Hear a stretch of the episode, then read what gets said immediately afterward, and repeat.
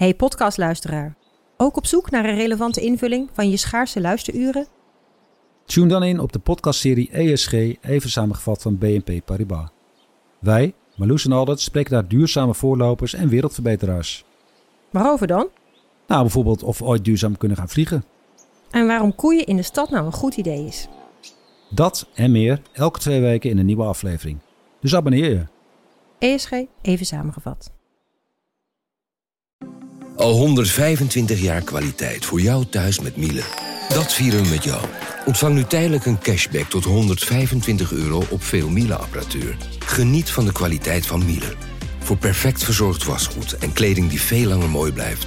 Voor een stralend schone vaat, even perfect als jouw diners. En een stofvrij thuis waarin echt hygiënisch schoon de standaard is. Check miele.nl voor alle feestelijke aanbiedingen.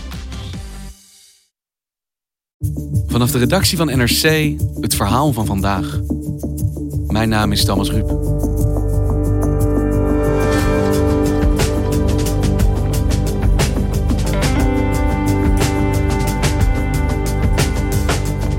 Wie zijn de gezichtsbepalende artiesten die toch nog net niet door de mainstream zijn omarmd? En vooral, hoe vind je ze? De cultuurredactie van NRC selecteerde 101 veelbelovende talenten waar we meer van gaan horen. Op zijn minst meer van zouden moeten horen.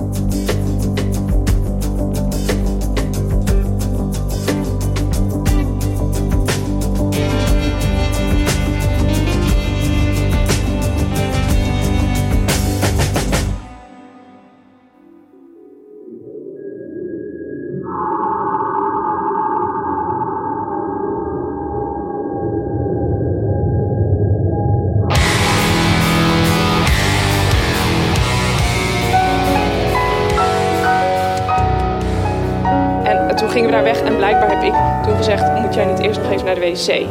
Mag ik meerdere leuke toegang? Als de Don zijn tong gebruikt als kwast en de oren van zijn toehoorders als zijn doek, dan is het net alsof je kleuren ziet die nog moeten worden uitgevonden. Huilen, vechten, zoenen, pijn. Kip Nugget. Super Marokkaan. Super Marokkaan. Super Marokkaan. And can you understand the struggle if you never lived on edge along the boundaries? We see the cracks, but then we're bound to see. Because we've been living here for minutes now. We hebben een verzameling proberen maken van 101 mensen, acts, bands. Sabrine Ingabire is redacteur op de kunstredactie van NRC. die nu momenteel iets heel goeds aan het doen zijn, die heel veel talent hebben en die underground misschien heel gekend zijn, maar door de mainstream nog niet. Want NRC en elke krant publiceert natuurlijk het hele jaar door lijsten. De Ja. beste dit, eh, de meest verkochte dat. Waar komt het idee vandaan om het dan zo te doen dit jaar? Ja, dus we hebben in het, in het verleden hadden wij dus een lijst, ehm, de NRC Cultuurlijst. En dat was enkele jaren geleden. En die lijst ging over iets totaal anders. Die was gemeten over, op, ehm, dat, dat ging over cijfers, dat ging over bevestigde namen, over eh, kunstenaars die in het buitenland heel goed zijn.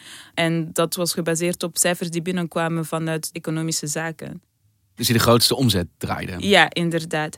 En deze namen waren dan, bleek dat deze lijst dan niet divers was. En daar kwam dus heel veel kritiek op. En dan hebben we ons afgevraagd: oké, is er iets in deze kritiek en wat moeten we daarmee doen? Want welke kritiek kwam daar dan op? Dat de, dat de lijst niet divers was en dat het iedere, ieder jaar opnieuw dezelfde namen voorkwamen. En dat je dan ook gaat afvragen: is het wel onze taak als krant om ieder jaar opnieuw te zeggen: deze zijn de allerbeste mensen die eigenlijk niet per se een platform nodig hebben, aangezien ze toch zo gekend zijn in het buitenland. Ja, dus je zegt dit zijn de mensen die je zou moeten kennen in plaats van dit zijn de mensen die je waarschijnlijk al kent omdat ze bekend zijn. Ja, inderdaad, die je zou moeten kennen, die het verdienen gekend te zijn, maar ook vooral niet, deze mensen zijn maar een deel van de mensen die jullie zouden moeten kennen. Het is geen top.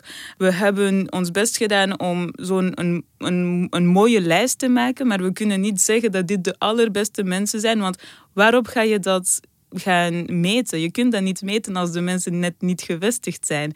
En net daarom zeggen we, deze mensen hebben nu op dit moment zoveel talent. Kijk ernaar. Maar het lijkt me per definitie moeilijk als je zegt... je gaat een lijst verzamelen van mensen die eigenlijk misschien nog niet bekend zijn bij het grote publiek. Want Ja. waar vind jij ze dan? Waar vinden jullie ze? Ten eerste, het was een hele lange project. Onze cultuurredacteuren hebben zelf ook hun netwerk van hun recensenten gevraagd. Oké, welke namen kennen jullie, maar zijn nog niet groot genoeg dat ze eh, in Paradiso optreden bijvoorbeeld. En dus zij zijn met namen gekomen. Maar daarna zijn we dus ook op zoek gegaan naar experten die echt heel goed zijn in wat ze doen, in hun eigen categorieën. En die meer zicht hebben op die underground wereld. Dus op dingen die wij als krant niet per se zien. Ook omdat het zo gemakkelijk is om in je eigen leefwereld te blijven. Dus eigenlijk via, via, via proberen dat netwerk Ja. uit te breiden... van wat we regulier misschien zouden Ja, doen. het was echt een beetje tentakels. Want je zegt die diversiteit geldt zowel eh, voor wat er gemaakt wordt... als eh, voor de achtergrond van de artiesten. Maar ook Ja. de categorie waarin ze iets maken. Dat je gaat kijken buiten de grote gevestigde ordes. Mhm. Waar moet ik dan aan denken? Ja, denk bijvoorbeeld aan, aan spoken word. Dat is, een, ehm, dat, is een, eh, dat is een tak waar heel veel gebeurt op dit moment bij heel veel jonge mensen. Ehm, en underground kent iedereen wel één spoken word artiest, maar we doen daar heel weinig mee in de krant. Ik heb het zelf nog zitten opzoeken. We doen echt heel weinig met spoken word en al zeker niet met recenseren. Want hebben we wel eens een spoken word recensie in de krant gehad? Ik heb gezocht, ik wil geloven van wel, maar ik denk het niet. Niet gevonden. Ik heb het niet gevonden. En wat is spoken word nou precies voor kunstvorm? Voici l'histoire de la petite sœur qui avait de la douleur dans son cœur. Het kleine zusje dat haar mama troosten wou, maar niet wist dat ze Rwandese moeders niet troosten kon. Ik ging naar Rotterdam om een van onze spoken word artiesten op te zoeken. Eh, het is eh, Lisette Maneza. Zij gaat optreden in Paradiso. En ik vroeg haar ook, ik, want het, het grappige aan spoken word, en misschien is dat daarom dat we daar heel weinig mee doen, is dat we niet per se kunnen vatten wat het juist is. En ik vroeg haar, wat is dat dan? Ehm, het is voor mij publiceren als een schrijfster of verhalenverteller of poëet, wat dan ook, op het podium. Dus je gaat en you, you speak, en het is verhalen vertellen. Poëzie is belangrijk, het schrijven op zich. Ehm, maar het, het podium is ook heel belangrijk. De performance is heel belangrijk. En wie is zij? Hoe is zij op deze lijst gekomen? Dus Lisette Maneza is 22. Ze is geboren in eh, Nederland en ze heeft Rwandese roots. En dat komt heel vaak voor in haar teksten. Het begon tussen Congo, Burundi, Tanzania en Oeganda in. Mamma mia, we gaan Rwanda in.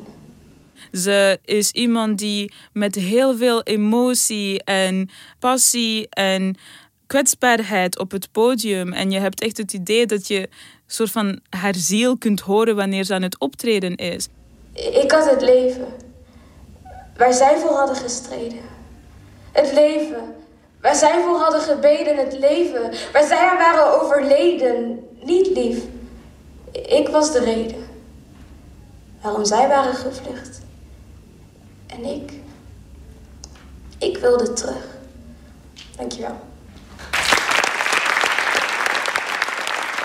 En zij is dus een opkomende artiest in een genre wat betrekkelijk weinig aandacht krijgt. In ieder geval Ja. ook in de kranten. Ziet zij dat zelf ook zo? Vindt ze dat ook te weinig? Ze vindt dat te weinig. Ze vindt dat we met kranten veel te weinig doen over spoken word. En het jammere daaraan is dat, dat ze het idee heeft dat we dat niet serieus genoeg nemen. Dat we dus spoken word niet als een kunstvak ehm, erkennen dat het verdient om gerecenseerd te worden. Ik zou het echt heerlijk vinden als ik ooit een recensie zou kunnen lezen. Zelfs al zou het alleen maar een nare feedback zijn, dat klinkt misschien heel stom, dan zou ik het appreciëren dat iemand eh, de tijd heeft genomen om naar slam poetry te kijken als een kunstvorm die gerecenseerd kan worden. Kritiek heeft elke kunstenaar nodig om te groeien, hopelijk. Dat, hopelijk staat die daarvoor open.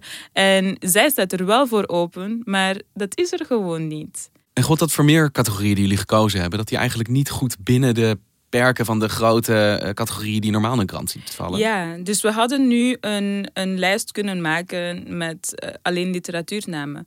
Maar we hebben beseft dat in deze wereld waar, waar heel veel mensen toegang hebben tot een computer en, en zelf een blog kunnen maken en, en zelf hun teksten kunnen verspreiden en dan zelf opgemerkt worden en dat literatuur dan te beperkend was. En wij wilden heel graag het breder trekken naar letteren. Feit dat we zien dat er een hele, um, dat heel veel jonge schrijvers nu online hun um, online hun werk tonen, vertonen en zo betaald worden. Dus ook hun brood verdienen met, met het schrijven. Maar dat zij niet per se een boek willen uitbrengen. Dat maar, is niet het einddoel. Nee, inderdaad. En, maar waarom zouden ze daarom niet schrijver genoemd mogen, mogen worden? Dus dat zijn, want dat zijn ze wel. En daarom hebben ze ook wel een plek op onze lijst. En dat is iets waar ze tegenaan lopen ook. Dat mensen zeggen, ja, je bent geen schrijver, want je hebt niet dat klassieke boek uitgebracht. Ja. Terwijl ze op heel andere manieren dat zeker wel zijn. Inderdaad. Um, en misschien is, het ook, misschien is het ook gewoon een reflectiepunt van wie mag schrijver zijn? Wie beschouwen wij als schrijver? En wie bepaalt of je je zo mag noemen of niet? Inderdaad. Wij vonden het heel belangrijk dat we een lijst zouden brengen dat een beetje meer zegt over wat er momenteel gaande is. En wat er momenteel gaande is, is dat veel schrijvers gewoon geen boek hebben. Zijn hier verder nog trends in het oog gesprongen vanaf deze lijst? Het viel ons op bij het bekijken van de lijst van tien namen dat heel veel van deze mensen, net zoals in de rest van de lijst eigenlijk, maar dat heel veel schrijvers nu ook activist zijn. Dus je, je, je ziet dat er doorheen de hele lijst, ongeacht wie het is en hoe verschillend deze mensen ook zijn, activisme wel een plaats lijkt te krijgen. En aan wie moeten we dan denken? Welke um, activistische kunstenaars kom je tegen? Dus als je kijkt naar Olave Douanier, die uh, in onze letterenlijst staat, zij is een zwarte trans femme, zegt ze zelf. I say trans because that means to me that the gender that I was assigned to, a man, that that one doesn't work for me. Zij past niet in dat beeld van, oh, ze heeft hier een boek uitgebracht, maar ze maakt wel veel werk, ze schrijft heel veel en ze wordt ook erkend. En hoe verhoudt Olave's activisme zich tot haar kunst? Ja, Olave is ervan overtuigd, um, dat vertelt ze ook heel mooi, dat um, alle schrijvers activisten zijn. Per definitie? Per definitie. In het algemeen denk ik dat schrijven is activisme. Uh, in het algemeen? In het algemeen. Like, literatuur is activisme. En, en zelfs de keuze om te zeggen van... ik schrijf, ik probeer de politiek uit mijn schrijven te halen... is een politieke keuze, is een soort van activisme. Ze zegt dat ook de schrijvers die niet benoemen dat ze wit zijn, of de schrijvers die, um, die, die, die, dus hun kleur en hun geaardheid en, en hun gender niet benoemen, dat ook zij activistische schrijvers zijn. Ook de schrijvers die beslissen om zich niet bezig te houden met politiek, ook zij zijn activistisch, omdat schrijven aan zich bestaat in het uitbrengen van een boodschap. En dat aan zich is activistisch. Um, en in dat opzicht is zij een activist en een schrijver en ze vindt het prima om activist genoemd te worden, maar ze wil niet alleen activist genoemd worden als ze ook een schrijfster is. Het is ook gewoon een hele handige mechanisme om mensen het zwijgen op te leggen. Ze mm moeten zeggen, ja, weet je, het is allemaal activistisch. Mhm. Het is allemaal subjectief. Het is mhm. allemaal met belangen. Dus we hoeven daar niet op te letten. Mhm. Maar witte schrijvers die nadrukkelijk niet willen praten over onderdrukking... Uh, dat is ook activisme. En dat is ook, met, dat is ook belangen daarachter. dat is ook hartstikke subjectief. Vaak zal de wereld zeggen: Jij bent een activist. En dan wordt één deel van wie ze is van haar ontnomen, zeg maar, haar ontnomen. Maar dit zijn dus mensen die grotendeels niet nog op de radar staan van kranten, van de mainstream. Maar die zich tegelijkertijd ook beloftevol kunnen ontwikkelen als artiest. Hoe doen ze dat dan als zij tegelijkertijd dat publiek nog niet hebben? Ja, dus ze hebben het mainstream publiek niet, maar underground zijn ze dus wel gekend.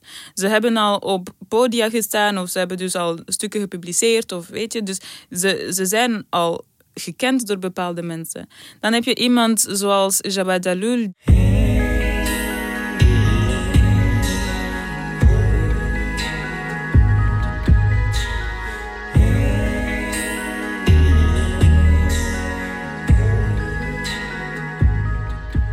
Ik ben Jawad. uh, 34 jaar uit Antwerpen. Ik maak uh, muziek, theater, maar ook dans. Um, en waarin ik graag eigenlijk bepaalde onderwerpen verbind, zoals religie en seksualiteit. Words you can speak and tears you can cry. It's not fair. Hij heeft nog geen label. Hij heeft een manager, um, maar dat is ook maar heel recent. En tot dan was hij gewoon echt op zichzelf, zichzelf aan het profileren en zijn muziek aan het verkopen zonder in de gevestigde orde te zijn gestapt. En dat is voor hem heel leuk, want hij heeft alle vrijheid. Hij kan bepalen welke muziek hij maakt, op welke manier, welke videoclip, um, op welke manier. Hij hoeft zich niet te verantwoorden. Hij hoeft zich tegen niemand te verantwoorden en hij kan gewoon zichzelf zijn. Maar anderzijds merk je dus dat er een hele grote druk is, dat het moeilijk is om als muzikant opgemerkt te worden. Muziek is een beetje wegwerpcultuur geworden. Mhm. Iedereen kan gewoon muziek online zetten. Iedereen die met een laptop kan werken en een microfoon kan muziek maken. Mhm. Wat fantastisch is enerzijds, want uiteindelijk, ik geloof ook dat iedereen artiest is op zijn of haar of die manier. Dus mhm. waarom niet? Uh, maar daardoor mis je wel soms echt gewoon wel gewoon muziek, omdat er gewoon zoveel is. Het is, het is grappig, want social media zorgt ervoor dat het, dat het allemaal democratischer is geworden, weet je wel. Dat iedereen inderdaad uh, kunst kan maken, online kan zetten. Maar dat zorgt er dus ook voor dat, ja, hoe val je op? Uh, als morgen een label zegt van, hé, hey, we willen met u samenwerken, graag. Maar het grappige van al is, omdat ik zelf al zo heb moeten knokken om het zelf te doen, weet ik nu ook beter wat voor labels ik niet wil. wat ehm, wil je dan niet? Wat ik niet wil, is mijn integriteit opgeven. Mhm. Eh, wat ik niet wil, is mijn um, artistieke vrijheid inruilen voor een label dat zegt van oké, maar wij gaan u groot kunnen maken.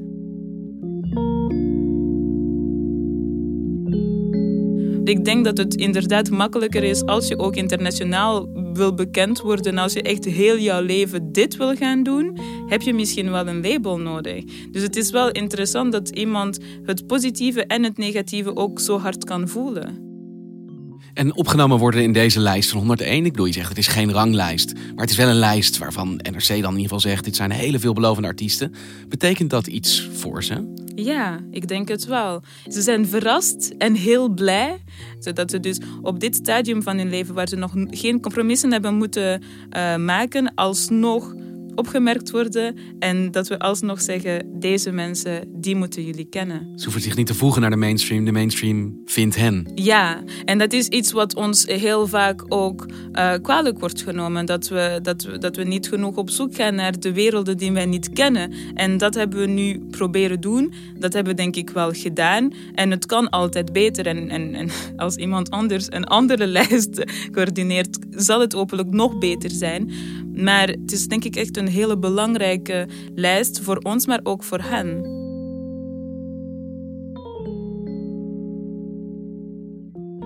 Test, test, test, 1, 2, 3. Wil je een stukje zingen? Zeker. Wat kan ik zingen? Uh, storms are raging inside of your bone. Tired soul, shall I lay with you? Words you can't speak and tears you can't cry. It's not fair what they done to you. Dankjewel.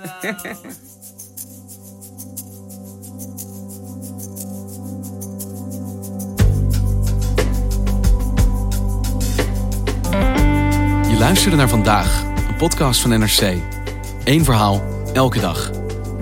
Vanavond organiseert NRC in de Paradiso in Amsterdam de Nacht van het Talent. Waar je vele van de artiesten uit de talentenlijst live in actie kunt zien.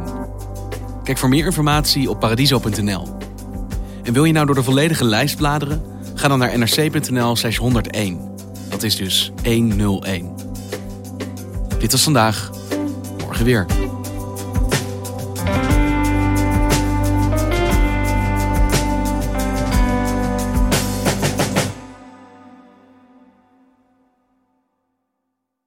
Technologie lijkt tegenwoordig het antwoord op iedere uitdaging.